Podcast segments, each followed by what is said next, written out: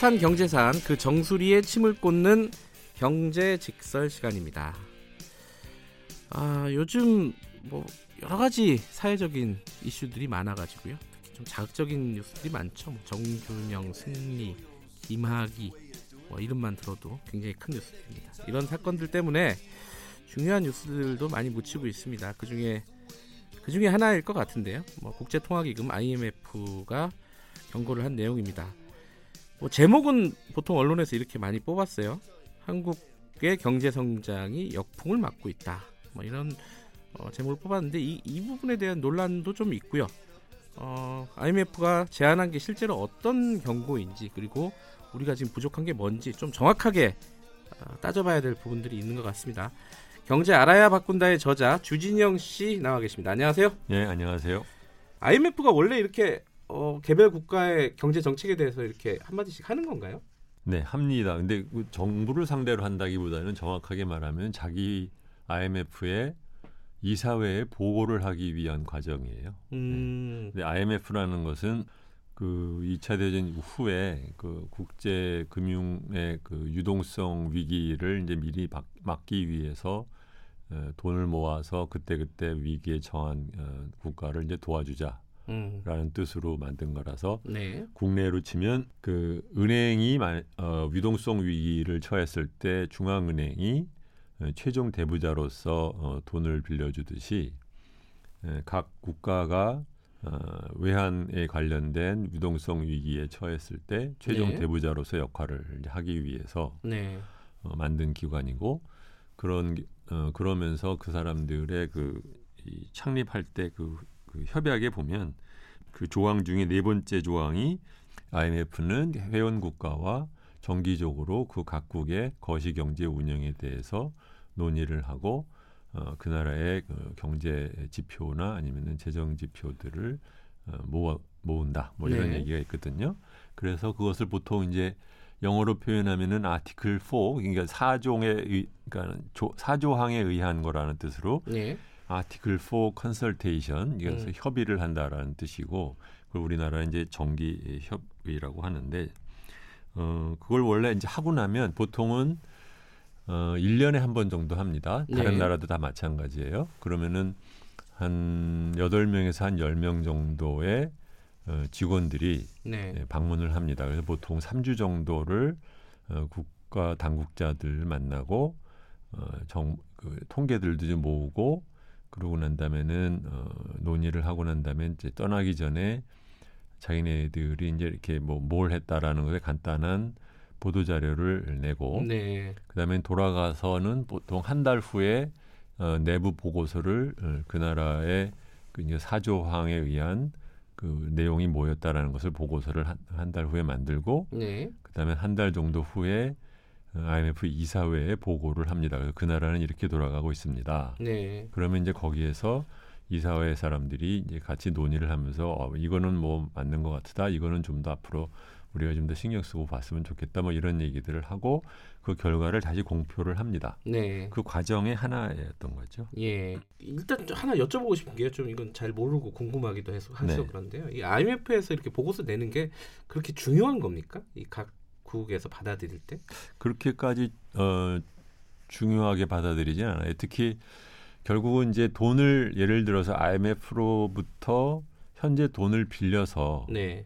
어, 갚을기 위해서 이제 조건을 갖다 이제 수행을 해야 되는데 그런 프로그램에 걸려 있는 나라들의 경우라고 하면은 IMF가 어떻게 생각하느냐가 굉장히 네. 어, 중요하지만 그렇지 않고 IMF한테 돈 빌릴 일이 없는 나라들은 뭐 IMF라 와서 어 왔냐? 어 하고 사는데 뭐 우리 이렇게, 이렇게 하고 있거든. 음, 잘 가. 뭐 이렇게 하면 그냥 끝나는 거라서 예. IMF 정례 협의가 뭐가 왔다, 뭐 뭐라고 했다 이런 게 자기 나라의 뉴스에서 이렇게 중요한 뉴스로 취급하지 음. 않습니다. 아마 그런 생각도 좀 드네요. 우리는 이제 IMF한테 돈을 많이 꿨던 나라잖아요, 과거에. 음. 그래가지고 그런 기억 때문에 IMF가 무슨 한마디를 하면은 굉장히 중요한 어떤 어, 지적으로 다가오지 않을까라는 생각도 음, 좀 들어요. 그런 것도 있고 또 예. 한편으로는 이제 한국 사람들이 그 소위 일종의 이제 사대주의의 연장이라고 하면은 어쨌든 외국 뭐 음. 누가 뭐 똑같은 말을 해도 한국 사람이 말하면 콧방귀도 안 끼면서 듣다가 외국 사람이 한마디 하면은 뭐 대단한 것처럼 언론에서 대서특필하고 하는 그런 그런 그런 영향이 있죠. 네, 좀. 그런 그 네. 자기에 대한 자신감 부족이 이제 드러나는 그런 행동이 예. 이제 뿌리 깊이 박혀 있는데 이거 역시 그거의 일종이라고 봅니다. 하지만 하지만 그 내용은 한 번쯤 따져볼 필요는 있을 것 같아요. 그래요. 어떤 내용들이 좀 들어가 있습니까? 이번에 IMF에서 한국과 관련된 얘기를 한 거는 어, 크게 보면 재정 정책은 지금보다 더 확장적으로 하고 네, 통화 정책은 좀 더 완화적인 음, 입장을 취할 필요가 있다. 네, 최저임금 인상 속도는 너무 빠르니까 좀 속도 조절을 좀 했으면 좋겠고 네, 사회보장 정책은 지금보다 더 적극적으로 해야 되고 노동시장은 어, 대기업 노동자에 대한 과도한 보장을 좀 낮춰라. 음, 구조조정 같은 것은 너무 어, 어, 약자를 보호한다는 식으로만 가지 말고 좀 더 앞으로 어, 신생 기업이나 아니면 성장 기업을 더 도와주는 쪽으로 했으면 좋겠다. 뭐 이런 얘기들을 했습니다. 근데 이게 그 당연한 얘기라고 할까요? 당연한데 지금 안 하고 있잖아요. 아 그래서 한 번쯤 곱씹어볼 필요는 있다. 음흠. 이런 말씀이시네요. 한국 언론에서 이, 이, 이 단어에 굉장히 주목을 했어요. 그 특히 이제 경제신문이라든가 어, 일부 보수지 같은 경우에는 어, 한국 경제 경제 성장이 역풍을 맞고 있다. 네. 이 뉘앙스가 이제 위기라는 뉘앙스를 주지 않습니까? 이 독자들한테 어떤 뭔가 큰 문제가 있다 지금 한국 한국 경제에 네. 이 부분에 대해서는 먼저 좀 정리를 좀 할 필요는 있을 것 같아요. 그렇죠. 예, 어, 우선 저 크게 보면 제가 네. 보기에는 IMF가 보, 뿌린 보도 자료에 영문이 있고 그것을 자체 어, 한글로 번역한 게 있는데 네, 어, 한국어 보도 자료에 번역에 문제가 있었다고 봐요. 음흠. 음, 그러니까는 영어로는 이제 헤드윈드라고 하는 것인데 그것은 뭐냐면 이제 나라, 그 배가 어, 나아갈 때 뒤에서 어, 바람이 불면 그거는 이제 꼬리에서 바, 부는 바람이다. 그래서 테일윈드라고 하고 네, 앞에서 맞바람이 불면 그건 이제 헤드윈드라고 하는데 이게 한국말로 말하면 순수 한국말로 말하면 앞바람, 맞바람이 네. 해당되고 그거를 영어 그러니까 한자로 바꾸면 이제 역풍인데 사실은 네. 역풍이라는 표현은 한국에서는 굉장히 특정적인 그 맥락에서만 쓰는 용어인데 예, 예, 그것을 번역을 할 때 그 역풍에 직면하고 있다라고 말하는 바람에 그 역풍이라는 말을 한국인들이 쓰는 어감으로 또 한국의 언론들이 또 이제 픽업을 해서 그걸 또 헤드윈 그이 제호로 뽑고 네, 경고를 했다는 등뭐 이따의 소리를 하니까 또 거기에 대해서 또 논란을 또 일어나고 하다 보니까 막상 그 사람들이 한 얘기는 이제 실종이 되고 뭐 그런 면이 하나 있죠. 예. 음, 두 번째로는 요번에 그 IMF 그 내한 음, 조사단이 일반적으로는 이제 이렇게까지 구체적인 숫자를 들어가면서는 보통 얘기를 하지를 잘 않는데 네, 이것도 일종의 약간 외교 문서랑 비슷하거든요. 그래서 네. 약간은 좀 두리뭉실한 표현을 쓰는데 음, 콕 집어가지고 GDP의 0.5%에 해당되는 추경을 뭐 할 수 하는 게 좋겠다는 식으로 얘기를 하는 것은 예, 그거 자체는 약간 좀 이례적인데 네, 그거는 이제 아마 그, 그 IMF가 그동안 여러 차례 우리나라에 계속해서 한국은 확장적인 재정 정책을 쓸 수 있는 네, 여지가 충분히 있으므로 어 그리고 지금 그럼에도 불구하고 너희들이 통합 재정 수지를 흑자를 내고 있는 것은 잘못하고 있다라는 얘기를 여러 번 했음에도 불구하고 네, 하도 이제 말이 안 통하니까 요번에는 조금은 좀 음, 일부러라도 그 뭐라 할까요? 언론의 주목도를 올리기 위해서 구체적인 수치를 거론하는 것은 아닌가 그런 생각을 제가 합니다. 근데 과거에서부터 이제 IMF 관련된 뉴스를 기억해 보면요, 네. IMF라는 것은 굉장히 좀 보수적인 정책, 그렇죠. 어, 특히 이제 재정 지출에 관해서도요. 그렇습니다. 근데 우리나라에 유독 이렇게 막 재정 지출을 많이 늘려라고 하는 거는 아, 우리가 정말 너무 안 쓰고 있다. 뭐 이렇게 보면 되는 거예요. 그렇습니다. 예. 예. 아까 말씀드린 것처럼 이제 IMF는 국제 경제에서 중앙은행 역할을 예. 하니까 일반적으로 그 사람들이 그, 처하는 자세는 어, 물론 이제 성장 친화적인 정책을 써야 되기는 하겠지만 네. 그, 그렇게 하기 위해서 정치적인 이유로 뭐 재정 지출을 너무 늘리다가 재정 적자가 나서 어 그러다가 이제 대, 외국에서 돈을 안 빌려주면서 뭐 금융 위기가 터진다든가 뭐 이런 것들을 막기 위해서 네. 일반적으로는 지나친 어, 재정 지출에 대해서는 부정적이고 그 뭐 너무 어, 금리를 낮추거나 아니면은 뭐 신용을 너무 늘리는 것에 대해서 부정적인 비교적 보수적인 정책을 선호하는 경향을 갖고 있는데 네, 네. 그런 IMF가 아마 거의 거의 전 세계적으로 유일할 정도로 한국에 대해서는 재정 정책에 대해서 더 써라라고 얘기를 갖다 지금 몇 년째를 하고 있다는 것은 그래서 우리나라에 지금 그 기재부 관료들이 거의 한 30년에 걸쳐서 그 재정 정책에 대해서 갖고 있는 초보수적인 그러한 입장이랑 대비되는 거 아닌가 그런 음. 생각이 듭니다. 네. 근데 지금 이제 어, 경기가 안 좋다는 얘기는 계속 있지 않습니까 우리나라에 그리고 어, 문재인 정부 들어서도 이 재정 지출 늘려가지고 경기를 부양하겠다라는 취지의 어떤 정책이나 발언들을 꽤 많이 봤어요. 음흠. 근데 아니라는 건가요? 밖에서 바라볼 때는 이게? 네, 안에서 이, 보셔도 좀 아니라고 생각하시겠지만 네, 제가 이 예. 얘기는 이 자리에 나와서 굉장히 여러 번 여러 차례 하셨죠. 네, 네, 그러니까는 한국은 어, 세계적인 공통 기준으로 봤을 때 항상 재정 흑자를 보고 있는 나라다. 네. 경기가 아주 안 좋을 때도 재정 흑자를 내고 있었던 나라다. 네. 그것을 한국의 관료들이 자기네들이 자기들만이 만든 통합재정수지, 관리재정수지 해가지고 사회보장에 관련된 에서 그, 그, 그, 그 벌은 돈을 네. 재정 수지 계산하는 데서 빼가지고 억지로 적자가 내는 것처럼 네. 그렇게 이제 만들고 있다. 예를 들면 지금 건강보험만 하더라도 그 동안에 흑자를 낸 것이 쌓여가지고 한 25조 정도 되잖아요. 네. 게다가 지금 국민연금만 하더라도 매년 어, 주는 것보다 받는 어, 받아가는 돈이 거의 한 30조가 넘는 것이고 네. 이런 식으로 어, 다른 나라들은 이런 사회보장을 위해서 뭐 사회보장 세금을 통해서 받아들인 것도 다 정부 세수로 잡는데 한국은 그런 것들은 빼고 따로 계산을 하고 있는 것을 어, 정치인들한테 들이대고 정치인들은 잘 모르고서는 걸 받아들이고 그러면서 맨날 언론은 그래서 우리나라가 무슨 대단한 재정 적자나 나는 것처럼 떠드는 네. 이그 아주 엄청난 착각 하에 거의 국민들이 대부분의 국민들이 속고 있는 거죠. 음, 실제로 어, 재정 지출을 적극적으로 늘려본 적도 없다. 늘리지도 않고 있고 재정 지출의 재정 정책에 대해서는 이제 크게 보면은 어, 수, 크기와 네. 그다음에 수지, 네, 그러니까는 네. 이제로 나눠서 봐야 돼요. 그러니까는 네.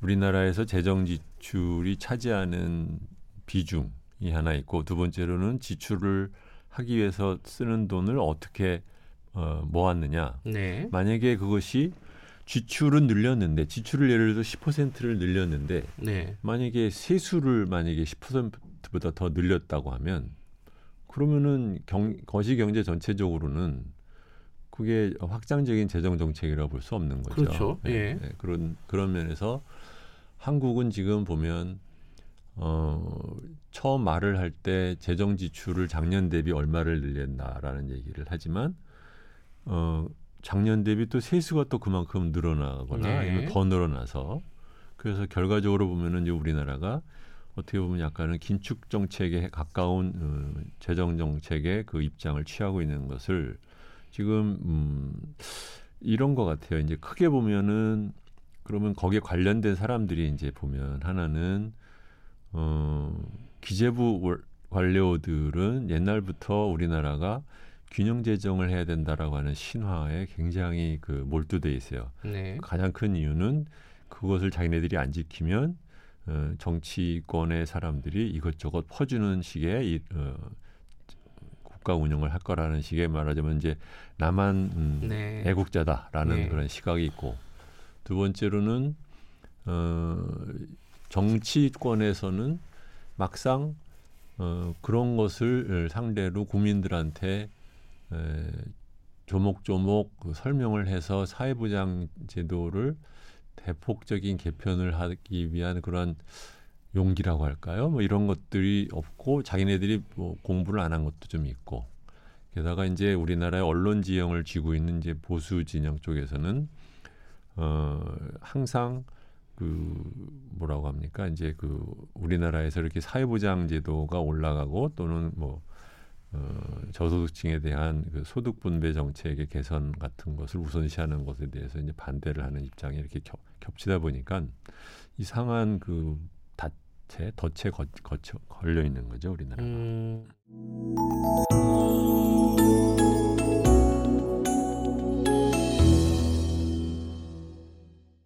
그 이상한 덫에 걸려 있다고 말씀을 하셨는데요. 어 근데 지금 아까 말씀 IMF라고 우리가 아까 우리 좀 그런 것도 좀 있다고 하셨잖아요. 뭐 사대주의 같은 네. 약간의 그런 어떤 국민적인 혹은 학계도 마찬가지일 테고 뭐 그런 인식이 있, 있기도 하고 그리고 이제 준영 씨 말고도 이런 제대로 된 재정 지출을 해야 된다 확장 정책을 지금 해야 된다라고 말씀하시는 분들이 적지 않다고 봐요. 그런데 어, 이 아까 말씀하신 권, 관료, 정치권 뭐 다 나름의 이유는 있다고 말씀하셨습니다. 뭐 네. 남한 애국자 라고 생각하는 것도 있고 정치권이 공부를 안 한 측면도 있고 여러 가지 뭐 이유는 있겠지만은 지금 경기가 이렇게 어려운 상황에서 어떤 바깥의 조언이라든가 이런 것들을 사실 좀 눈여겨 보고 어, 들을 건 들어야 되는 상황이잖아요. 왜 이렇게 안 듣는 거예요, 말을? 일종의 이제 그 국가가 머리가 좀 마비되어 있는 거라고 저는 봐요. 이제 옛날에 이런 겁니다. 이제 기억 을 대부분의 젊은 사람들은 못하겠지만 IMF 위기 터졌을 때 그당 그 박 직전에 96년, 97년에 네. 한국을 보면 어지간한 음, 정책적인 음, 이해가 있는 사람들은 뭐뭐뭐 해야 된다는 것에 대해서 거의 대부분의 동의가 이루어졌었어요. 음. 그렇지만 아무것도 어, 안 되었습니다. 네. 이렇게 되면은 위험하다라는 생각을 한 사람이 늘어남에도 불구하고 정치권과 어, 관료들은 서로 자기 것 챙기면서 그냥 가다가 이제 위기까지 갔던 거거든요. 네. 우리는 지금은 뭐 전체적인 여건은 훨씬 좋기 때문에 그런 급작스러운 위기는 안 일어나겠지만 일종의 이제 서로 대치 상태라고 봐요. 그러니까 소위 어, 상대방이 미는 것을 이쪽에서는 막을 수 있는 능력은 되는 거예요, 서로가. 음, 그러다 보니까 뭘 하나 어, 해결이 안 나고 어, 계속해서 이제 썩어 가는 거죠. 뭐 대표적인 케이스가 우리나라 선거제도 같은 거잖아요. 네. 음. 그 오래된 얘기를 어, 꼼짝도 못하고 어, 같은 얘기만 반복을 하면서 가잖아요. 경제 정책도 제가 보기에는 우리나라의 재정 정책에 관련된 이런 논란은 어, 서로 대치 정국 하에서 그 누구도 풀지를 못하고 그냥 그냥 가고 있는 것 같아요. 예. 아, 그 말씀이 들으니까 딱 이해가 되는데 그러니까 안할 수 있는 능력은 있다 지금. 막을 수 있는. 아, 그러니까 뭔가를 네. 이게 좋은 거다 이렇게 네. 해야 된다고 아무리 떠들어봤자 네. 안할 수 있는 막을 수 있는 어떤 힘이나 요 정도는 된다 지금 현재 거죠. 기득권이. 네. 아, 그래서 일이 해결이 안 된다. 그렇죠. 정치나 음. 사법 개혁이 잘 안 되는 거랑 굉장히 비슷하다고 그러네요. 보는데요. 네.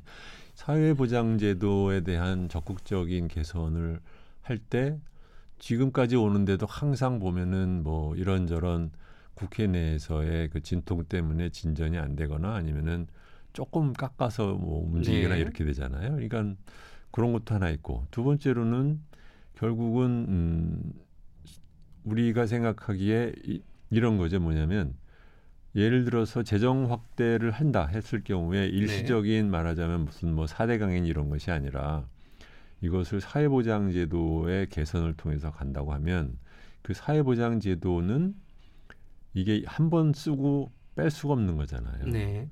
그렇기 때문에 한 번 쓰게 되면 그러면은 결국은 어, 그것이 3년 뒤, 5년 뒤에 가서는 에, 조세 개혁으로 갈 수밖에 없을 거라는 생각을 하는 거죠. 음흠. 근데 조세 개혁은 하는 것을 막는 사람들이 많거나 아니면은 국민들이 그것을 이제 반대하는 사람들이 많다 보니까 네. 그러니까 눈치를 보기를 아 이게 그러면 아예 저번에 저번 주에도 말씀드렸죠. 보편적인 복지를 하고 싶으면 보편적인 증세를 해야 되고 네. 지금보다 더 좋은 더 많은 사회복지 제도를 도입하려고 하면 일시적 일부 어, 증세는 불가피한데 증세를 안 하려고 하면서 뭘 자꾸 하려고 하다 보니까 아예 모든 일이 음, 처음부터 잘 안 되는 그런 예. 거죠. 예. 그 재정 지출 이슈 말고 IMF가 얘기한 게 또 여러 가지가 있지 않겠습니까? 재정 가- 예. IM 재정 지출에 관련돼서도 IMF가 뒤에 그 얘기를 해요. 뭐냐면은 확대 재정 정책을 하면서 사회 보장을 늘리고 네. 거기에 따른 증세에 대해서는 에, 중장기적으로 준비를 해야 된다. 그 얘기를 해요. 네. 그러니까 그 얘기는 그러니까 우리나라 보면 이 중장기적으로 해야 될 일을 안 하려고 하다 보니까 단기적인 것도 잘 못하고 그러다 보니까 맨날 하는 것이 일시적인 인프라 투자나 예타 뭐 면제니 예. 이런 거에 자꾸 빠지게 되는 거죠. 뭐냐면 음. 이걸 한 번 하고 말할 수 있으니까. 아 앞으로 아까 말씀하신 증세라든가 이런 아주 좀 중요한 문제는 안 건드리고 쉽게 쉽게 넘어갈 수 있는 것만 네. 한다. 두 번째로는 일반적인 사람들한테 그 이런 예를 들면 아동 수당을 늘린다든가 이런 예. 것들에 따라서 정치인 계산을 해보면 그거 늘린다고 해서 우리한테 표가 더 오는 것 같지가 않다라는 거죠. 거기에 음. 비해서는 특정 지역에다가 인프라 투자 시켜준다 뭐 이렇게 하면은 네. 거기서 표를 얻어내는 데는 쓸모가 있으니까 네. 기왕이면 정치권이나 관료나 자기네들의 재량권을 갖고 여기다 주고 저기는 안 주고 할 수 있는 것의 컨트롤을 최대한으로 가질 수 있는 방법을 선호하지 네. 그 선호를 자기네들이 그러니까 자기네들이 조종할 수 없는 방식에 의한 것은 음, 잘안 하려고 하는 그런 메커니즘이 뒤에 있는 거죠. 그렇군요. 금리 인하도 간단하게 좀 어, 짚고 그렇습니다. 넘어갔으면 네. 좋겠는데요. 금리를 인하해야 된다라고 IMF가 권고를 하지 않았습니까? 그렇죠. 그 인하를 해야 된다라기보다는 네. 완화적인 태도를 취한다라는 완화적- 것은 적어도 인상에 대해서는 반대한다라는 뜻이죠. 그 직전에 근데 지금 한국은행이 올렸잖아요 금리를. 그랬죠. 그 부분에 대해서 그러면은 어, 밖에서 보기에는 정책적으로 좀 미스였다 이렇게 판단한다고 보면 되겠나요? 어떻게 보십니까? 그렇죠. 예. 그래요. 저 음, 그때도 제가 지금의 우리나라에서 음, 경제 상황이 금리를 올려야 될 특별한 이유가 없다. 그때 경제 네. 직설에서 말씀하셨죠. 네, 말을 예. 했죠. 이제 뭐 그 의견과 IMF도 비슷한 생각을 하는 것. 같습니다. 예. 그러니까 여러 가지 뭐 금리를 내렸을 때 부작용들이 있지 않겠습니까? 그죠? 어, 뭐 자본 유출도 마찬가지고 부동산 문제도 마찬가지고요.